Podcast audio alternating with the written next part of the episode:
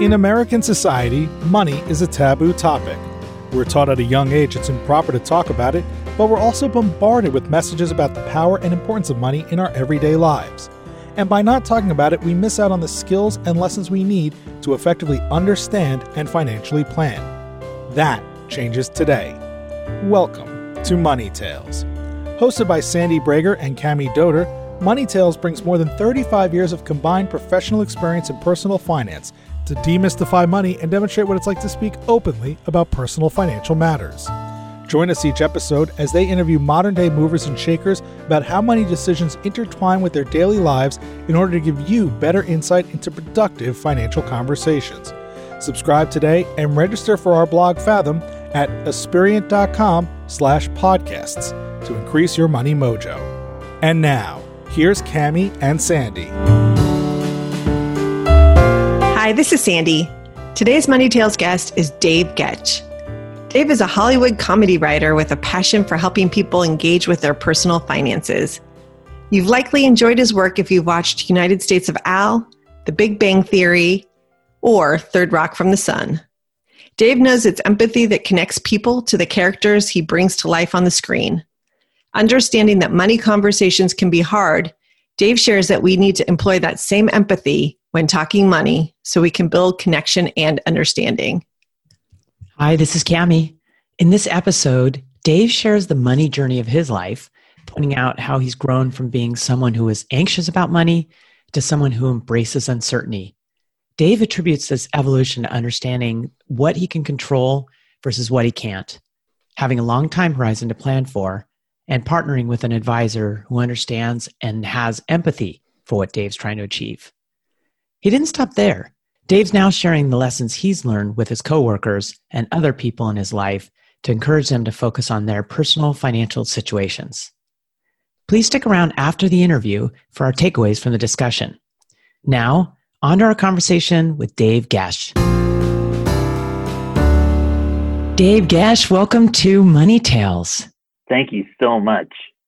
It's great to have you. And we would like to start asking you to provide a brief overview of your life to date and sharing a couple pivotal moments. I'm from East Lyme, Connecticut, which is the home of Lyme disease. I, for about the last 25 years, have been a sitcom writer, and I moved out to Los Angeles to do that. I knew one guy who had been a writer on Cheers, and he described this career of being able to sit around in a room full of people who are funnier than your friends and pitch jokes and write a little play and put it on every week. And then your grandparents get to watch it at home. And when it repeats, they send you a green envelope with a check on it. I was like, that sounds great. My first big break was on Third Rock from the Sun, which was in the 90s. And I worked on that for five years and started as a staff writer and then was a executive producer and showrunner. And then I developed pilots for a bunch of years. And then when I saw the pilot for the Big Bang Theory, I fell in love with it. I was desperate to work on it. And when I met Chuck Lorre and Bill Prady, who created it, I told them, I have been trying to make this show for years and failed, and this show's amazing. And I was lucky enough to work on that for 12 years as the longest running multi camera sitcom ever.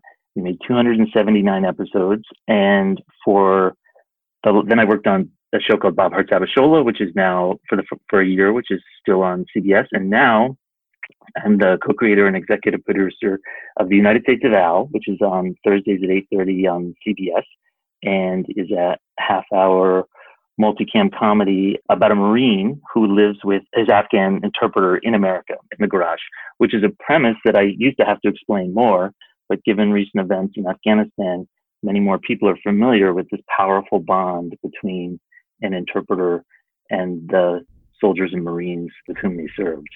Wow. You've been busy, and that recent project sounds really amazing. But we're going to take you back to East Lyme. Yeah. Connecticut. Tell us about let's Yeah, let's go back there. Tell us about growing up in East Lyme, Connecticut, a little bit about your family and particularly any of the conversations you were all having around money. Well, I was so lucky to grow up in the town that I did. We had a great public school system, so good that my dad moved there from the nearby town where he was a public teacher. So he was teaching English in Waterford and then thought we should move over to East Lyme. Most of the people I went to school with, seems like their parents made about the same amount of money. There were just a bunch of good, solid middle class jobs. And so there were a couple lawyers and they had a they had an above ground pool, but nothing too fancy. Although there was this part, there still is this part of town called Black Point, which is where all the rich kids from Hartford would come and they would summer down there. And I'd work at Dairy Queen. I was one of the townies.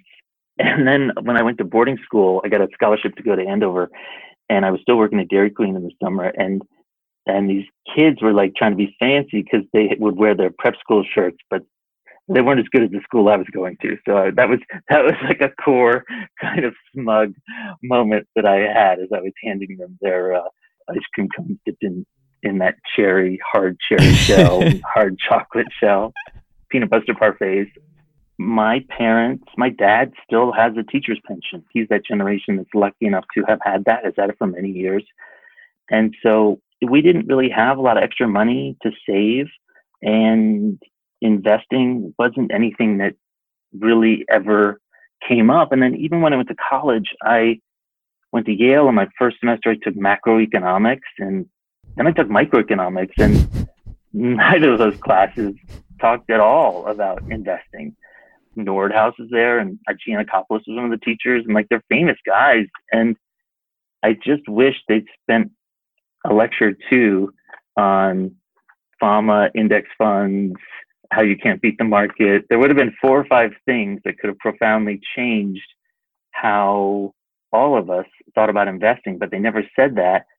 And then a big chunk of the class that graduated went down to Wall Street and they were all selling genius and they were all writing reports and and they totally missed the boat on how to invest. So I don't blame myself for being as clueless as I was for as long as I was about investing. Dave, can you tell us what was it like to go to Andover? It was incredible. So I'm an anxious, anxious person, which is a key to my anxiety. And I, if I had to describe what has changed in my life in the last 10 to 15 years, it has been going from fearing uncertainty to embracing uncertainty. Like once you see that the alpha is in that uncertainty, in the opportunity, you don't know exactly what it's going to be, but that risk and reward relationship is there. When you can find that balance for me between that, things just shifted. I, I was so anxious in eighth grade that I wasn't going to get into a good college that I had everybody in my school sign a petition to get Latin in my high school so it would help us with our SAT, which is a moment that happens in the movie Rushmore. And when I saw the movie Rushmore, I was like, you guys, what, how, do, how, nobody would think of that except me, I thought. So then we did get Latin in the high school, but I was too nervous, so I didn't stick around. So then I applied to the only two prep schools I'd ever heard of, which were Andover and Exeter, and and I got a scholarship to go to them. So I arrived at Andover not knowing much and totally wearing the wrong underwear. You know, everybody was wearing boxers, and I went home at Thanksgiving and I was like, Mom, I need to get some boxers. so there were a lot of moments like that. It was an introduction to a kind of wealth I'd never seen. There was a lot of diversity, much more diversity than in my town, more financial diversity, scholarship kids and people from all over the place. It seemed like some people kind of had it figured out, but I had a scholarship, but my dad also, he taught, but he also picked up extra shifts driving people to the airport to JFK and stuff. And they worked very hard to make my dreams come true. It sounds like you were exposed to a lot, but you were grounded in who you were financially and where you came from and appreciative of what your parents were doing to help move you further in life. Yeah, I mean, I felt very responsible. I wanted to have my success amplify what they did. And my parents, I, I, in retrospect, I had much more of a safety net than I understood. And my parents were really supportive of my crazy dreams. And before I decided, I thought I was going to be a politician at the start of college. And then I thought I was going to be an environmental lawyer. And then right at the end, because I was working for the concert committee. I thought I was going to be a concert promoter. Dave, tell us about becoming a writer. When, when did you meet the writer from Cheers? When did this all come together for you? So, my senior year of high school, he was a teaching fellow there. He was about to go off to LA. He was going to start UCLA Film School. I'd never even heard of film school. I didn't know you could do that. And then he became, in one of those wonderful, lucky moments, he, after a year and a half, got hired on Cheers. And then within a few years, like three years later, was an executive producer and showrunner. 25 years later, I've never heard of anyone having a career like that. So I, I like to say that I mispriced the risk of going into Hollywood. And I thought it was going to be a lot easier than it was. And I'm grateful for that because I don't think I would have ever done it. And I did not understand also that when you get hired as a writer, you might get hired for just eight weeks or 13 weeks. You have no idea when the next job is going to be and what's going to happen. And that just, I was young enough for that not to, I could not process it. I did not understand that you might have a mortgage at some point and you might have monthly bills. And I had been living very, very leanly. I'd spent a summer during my environmental lawyer phase. I spent a summer in the sand dunes of El Centro, between El Centro and Yuma, California, living in a ranger station. And they paid us 50 bucks a week to, this nonprofit paid us 50 bucks a week to do range studies, which is just walk around the desert and count cows. And I was able to live off $35 a week and save 15 if I can live off $35 a week, I can make anything work. But it didn't make any sense. Once I started to get some checks and started to get some money, I didn't really have a plan. I went to my accountant to do my taxes one year, and he said, uh, Well, what kind of income can you expect over the next few years? And I said, Well, I could potentially never work again, or I could create a hit show and make $100 million. So we need to budget for somewhere between those two thanks. That was it. And that felt like incapacitating in a way that meant I couldn't plan. And so planning was just about working harder. That felt like the only choice. As opposed to, hey, what if you took a certain percentage and you put it in this pot? And what if when that pot got full, you put it in that bucket and that bucket? And there was just none of that stuff that feels much more intuitive now. I'm curious, Dave, as a writer, do you have agents? Like, are there people you have to pay when you're getting paid? And yeah, you know, it's hilarious when you talk to people in the investment world where they fight for every basis point and they talk about how many basis points there are. An agent takes 10% of your income. So that's a thousand basis points, right? So look at look at Cami. Cami, she's like, wow, wow. right? Wow. And then a lawyer takes five percent, five hundred basis points. So, and a lawyer will might make a if you're if you're on a show for twelve years, you make a new contract every three years.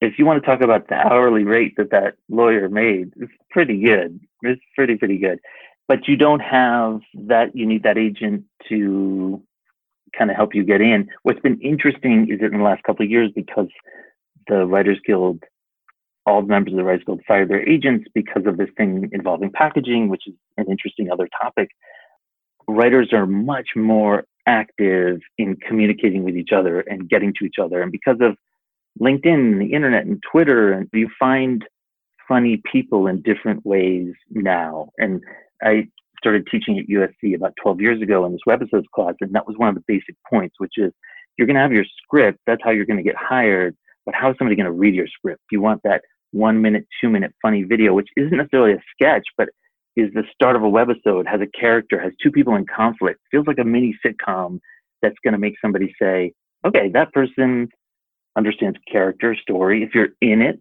you'll say, okay, that person's funny.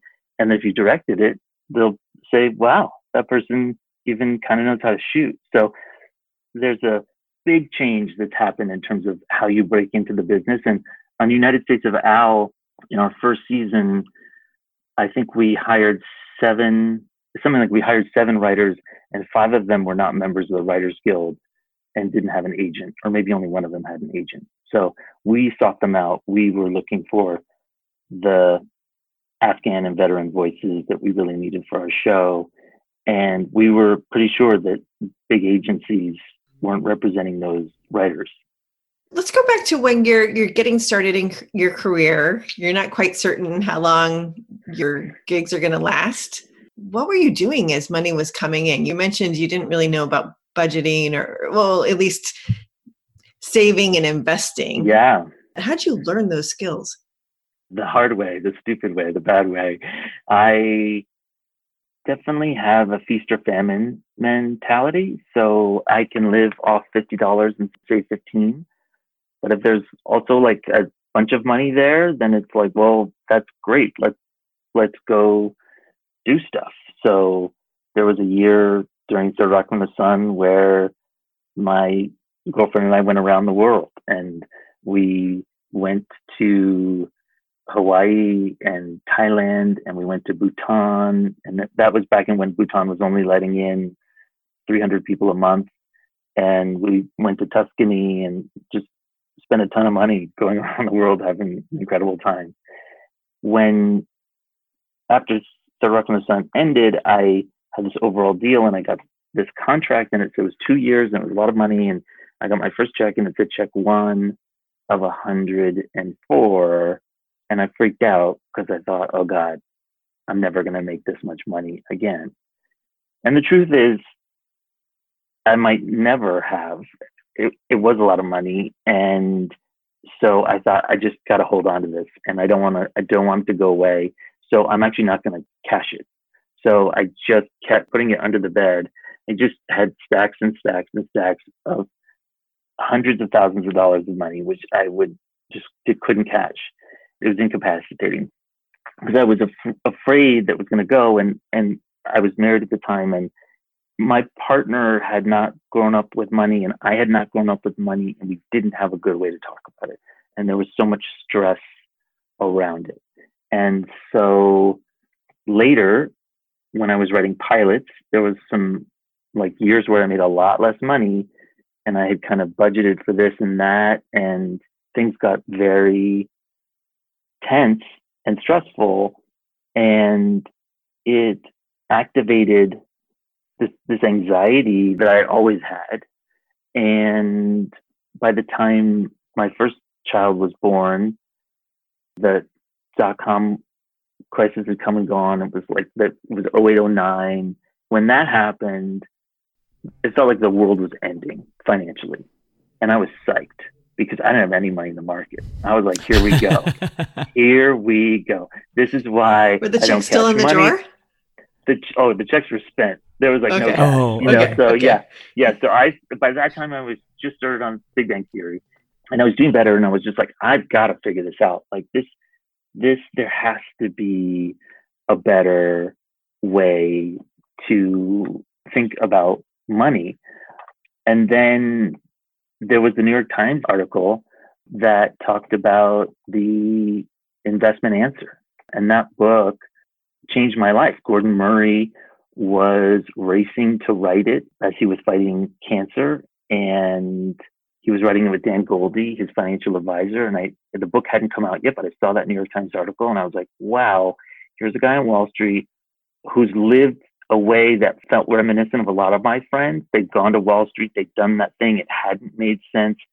You know, and I remember talking to my friend at lunch years before who was an analyst and was like, Yeah, I specialize in the airline industry and I just go around and talk to CEOs of the airline industries and we get real insights in terms of what stocks are going to go up and down.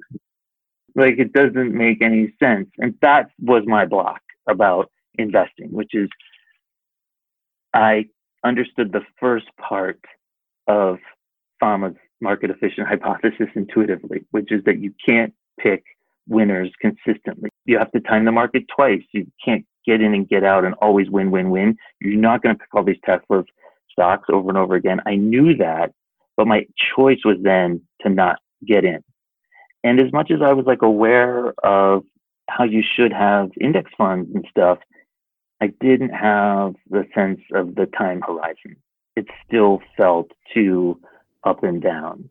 Like you needed to get in and out still. it was too much of a roller coaster. And also being in a very uncertain career in Hollywood, it felt like this was even more uncertainty. So if I'd had a financial advisor, which none of my friends at the time had financial advisors, a financial advisor would have sat me down and said, well, let's talk about your risk tolerance. What feels comfortable to you? And at that time, I probably would have said, look, my risk tolerance is pretty low because I don't know what's going to be happening. I might need this money that I have left over in the next couple of years. And I don't feel like I have enough to put far away. And so a financial advisor would have been able to help me walk through those steps and be like, oh, I get it. I get how you're feeling. Would have been able to have a conversation with my partner and where we could have figured it out together. Instead, my accountant, who's this entertainment accountant, came and I was like, I'm so stressed out. We have some money. Doesn't feel like it's enough money. Can we, we want to fix up our house because this is happening. And then he was just like, yeah, you have a lot of money. You're doing great. Don't worry about it. And like, that wasn't a plan. And it, I hated it. I hated, I hate that guy. I still hate that guy. I've not spoken to him in 10 years because he didn't understand what I was going through. He had no empathy. And I think there's so much of people struggling with money is being empathetic and not making them feel bad and understanding like, yeah, this is hard. This pushes buttons. This makes you think about stuff when you were a kid.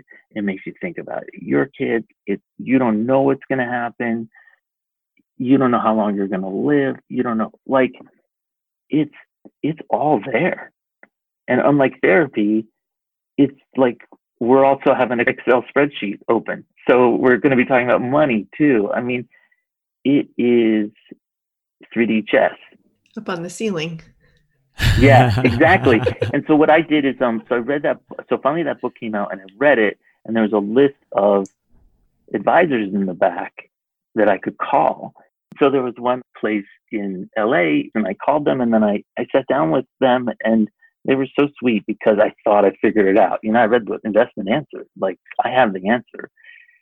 But then I still said, like, okay, guys, here's this cash that's been sitting in my retirement account for the last 10 years of my life. So dumb. If only I compounded that money.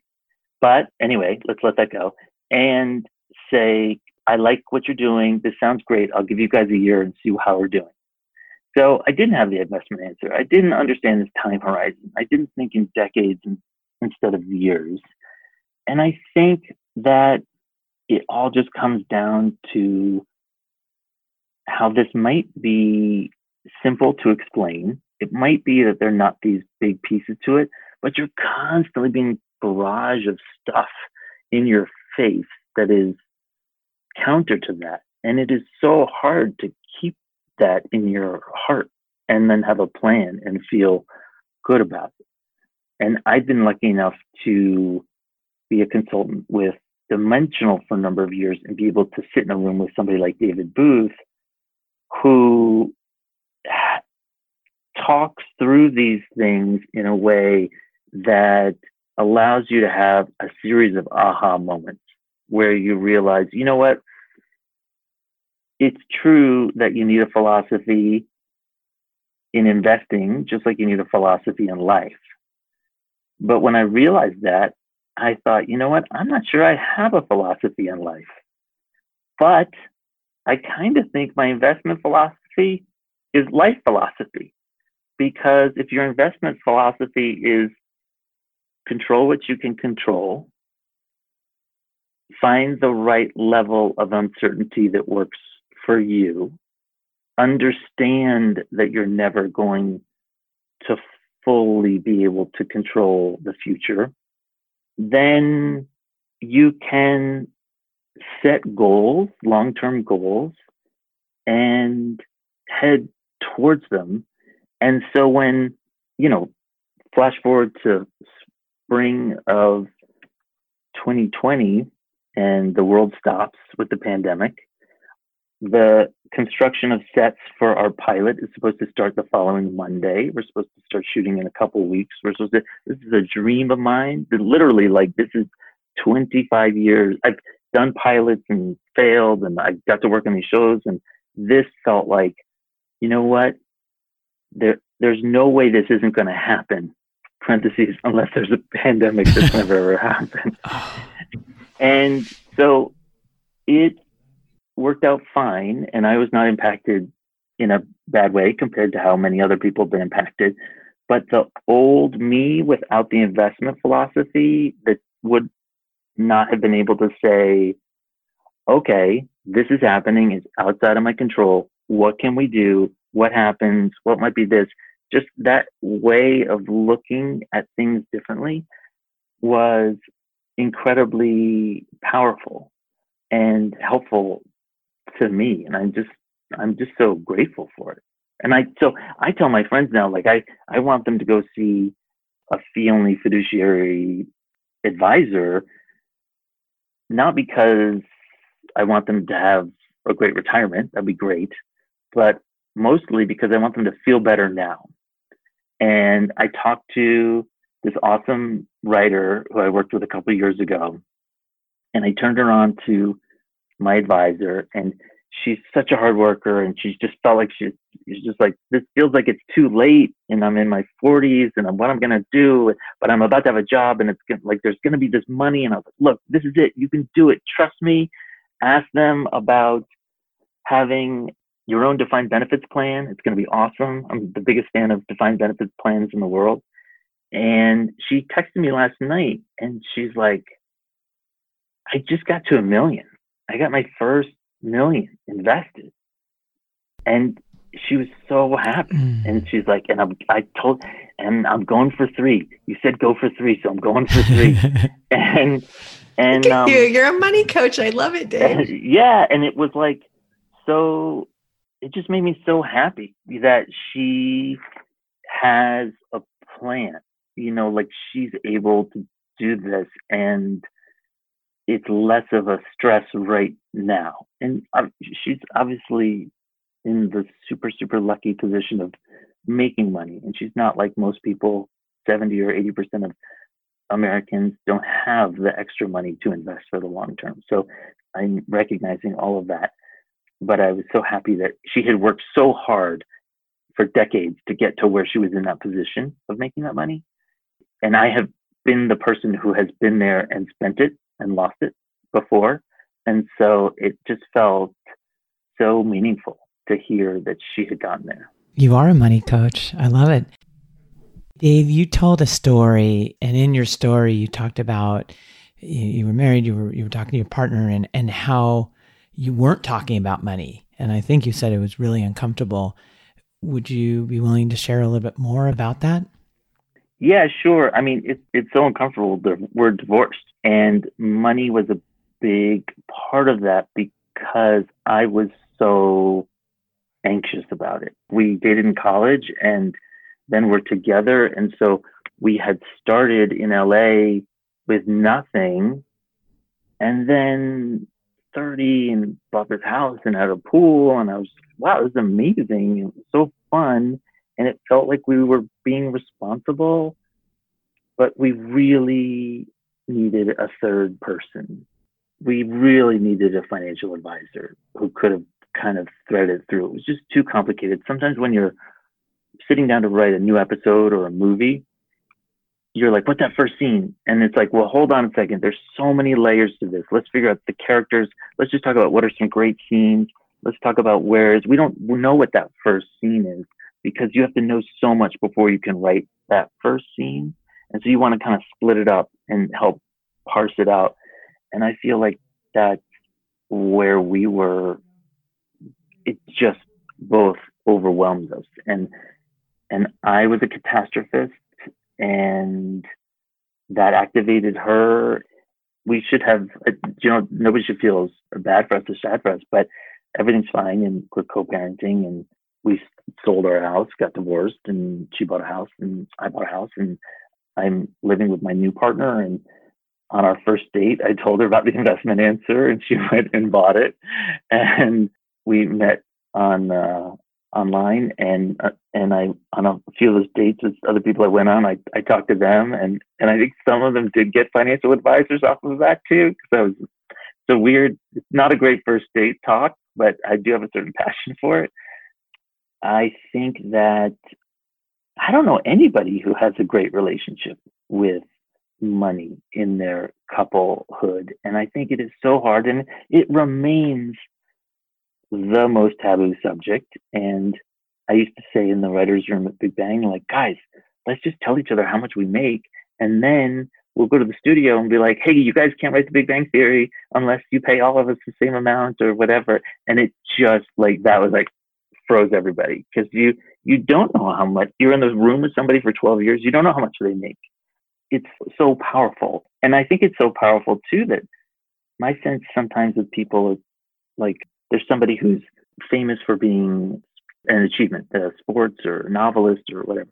And then they get like the big deal. And it's like, so Joe Rogan was a famous podcaster, but then Spotify paid him a hundred million dollars. And like, he's only a hundred million dollars. Like he's the guy who made a hundred million dollars parentheses because of podcasting. You know what I mean? Like it's it's so those deals are so powerful in terms of how people perceive you. Not just like, oh, you're so successful, but more like, are you anything more than that?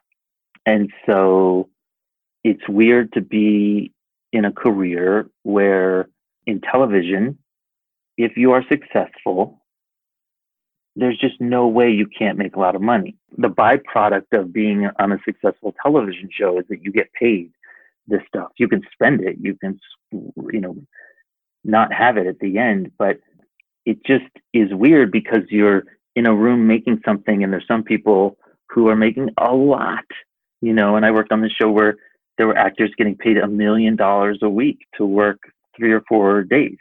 And I think they totally deserve it because they were so crucial to a property that was making worth billions. And so that was the kind of equity that they were taking from it. There's just no show without any of them. And I think they earned that money, but it's also, they were working with crew guys and other guys. And I mean, it all worked. It wasn't like it was a problem, but it's weird. Do you feel the dynamics when you're on set and all that money stuff is happening kind of in the background or, or maybe not so much in the background? I think people are incredibly good at just focusing on the work. And certainly on every show I've worked, it's that thing where the money is the happy byproduct of the of the work. And so Jim Parsons and Johnny Galecki and Kaley Cuoco and everybody on that cast showed up to work and do the best they could every single week. And in the end, I think the show ended at the right time because it was for creative reasons. It was just like let's let's go see what else can happen.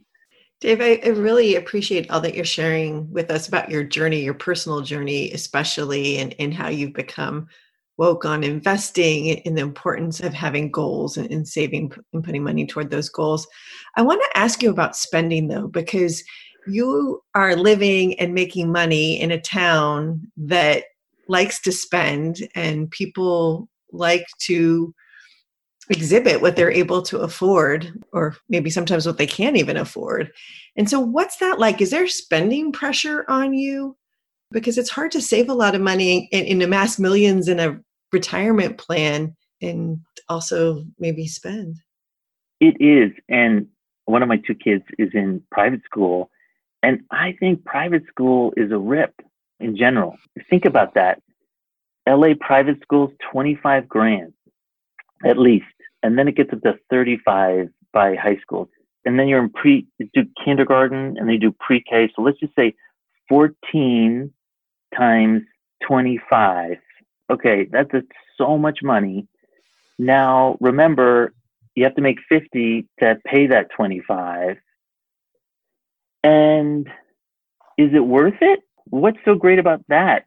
are you doing it because you want your kid to get into a better college? Because it's not going to work. You're not going to get into a better college with that program. Are you doing it because it's the whole person and all that and whatever? Great, but there's probably a public school version of that too. And so there feel like there are these really big choices, and I do think there are pressures about, especially when you're, you know, you have a, you haven't you have your first kid and you haven't done school yet, and so you just think, well, I could afford go to this expensive private school. Maybe I should, and I think stuff like that is again where you have to just have lots of empathy because that's the unknown, that's the uncertainty. You don't want to say like I denied my kids something when I could have given it to them, but you're also not even sure what you're giving them. I think there can be pressure to have a nice car and have a nice house and do all that stuff. And I have felt that in, in different ways. There's a famous story, I don't know whether or not it's true. James Brooks, who did everything from The Simpsons to Mary Tyler Moore, like, you know, were the legends of comedy, had a writing partner. And early on in their career, he went to his writing partner's new house. And it was this like big fancy house. And the story is that James Brooks was still living in like his own little house. And he walks into this big house and he goes, I'm rich because they get paid the same amount of money. They split the same check. It's a great story everyone at some point is in this it's zero or you're going to create a hit show in terms of like you don't know what's going to happen next and that is awful it's a terrible that a terrible conundrum to not know what's going to happen next but as a storyteller i know that it's terrible when you know what's going to happen. It's boring. It's a savings account. That's why you put your money in there so you know you can take it out. But amazing stuff is when the surprise happens and how you respond to it in good and bad ways. And trying to be sometimes it's too much and it's overwhelming and then you have to make adjustments. And then sometimes it's it's wonderful. And for me to compare what I what it felt like in 0809 where I had no money in the stock market and then I was like happy and then sad that it went up and I was just like I had all these stupid emotions to the pandemic where I didn't make any changes. I mean, in terms of my investment accounts, I I made all these changes in terms of my life and buying wipes, and I was lucky enough to be able to work from home and lots of other things. But the investment piece didn't change, and that's you know that's a percentage of stress. Sometimes a big piece of, of percentage, sometimes a lower piece of stress, but it's still a lot. And knowing that that was just taken care of gave me like great, great comfort. And then to watch it kind of come back the way it did is like, guys, come on. This is the way to do it.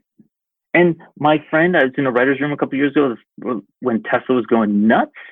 And he owned four stocks. He owned Apple and Tesla and Netflix and some weird thing. Dude's doing great. And I was, and his returns are so huge. And he's a stress case because he's got to find the next one. He's got to figure out what to sell, what to do, whatever. And he's like, Do you own Tesla? And I was like, I own everything. The one thing I do sometimes say in writers' rooms is, Can I give you the advice that I wish somebody had told me when I first started working and was getting a job? And just say, Save 25% of it whenever you get a residual, put it away, get a plan, have your retirement account going, make your contributions, but also think about your investments. I think one of the challenges for young people today, smart young people, is they're like, what is going to be around in 50 years? And I think we need to have a good answer for that because right now, as we're talking, Northern California is on fire, New York City is underwater the situation in Afghanistan is heartbreaking. There's still tons of Syrian refugees. New Orleans has had this giant hurricane. It's illegal to have an abortion in Texas. Like the world feels like it is ending. What's going to be there in 50 years? And I think the answer is that when you invest in a broad portfolio like that, you're investing in human ingenuity. You're investing in the people to figure a way out of this. And we have, like, we we ended famine in the 20th century. right? That's unbelievable. That created some other problems, like there's more type 2 diabetes now. But I that is another problem that a that a company is going to solve. And when companies solve problems, they do it using the capital, the public markets, where they need to raise capital to do this. I think what you said is really interesting. When I look at the world today, it is really, it's very scary. I think you're almost likening to the stock market when you look at today or one moment or one stock it can be very scary. Movements can be very scary. If you believe in our ingenuity, you will see if you pull back, we've made great progress. I think you're giving your people that you work with is a tremendous gift that a lot of people aren't comfortable having these conversations to help them think more broadly. Go get help. You know, here's a book for you to read. Be smart. I, I just, I just think it's a tremendous gift. And thank you so much. It's so boring to a lot of people, but I am really passionate about it because I see how it can make a difference in people's lives. And you don't design your own house. You don't put plumbing in your own house. You don't build a retaining wall yourself.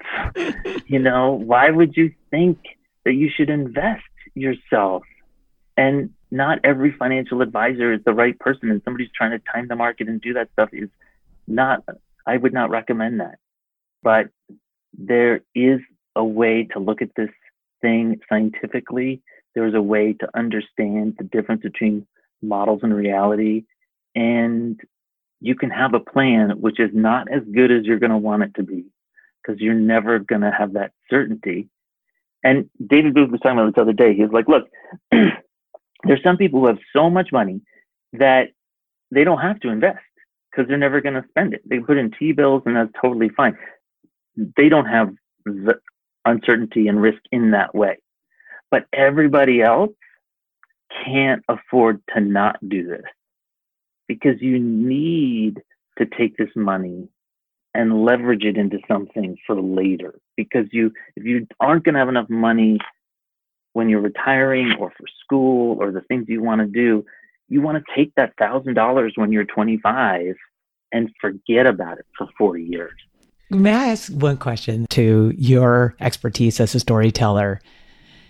If money were a television show what kind would it be well, it's an interesting question because the golden rule in comedy is you don't talk about money. It's too stressful. Like if you want to tell a story and you say that dress costs a hundred bucks, to some people in that audience, that's an impossibly large number. To some people in that audience, it's nothing.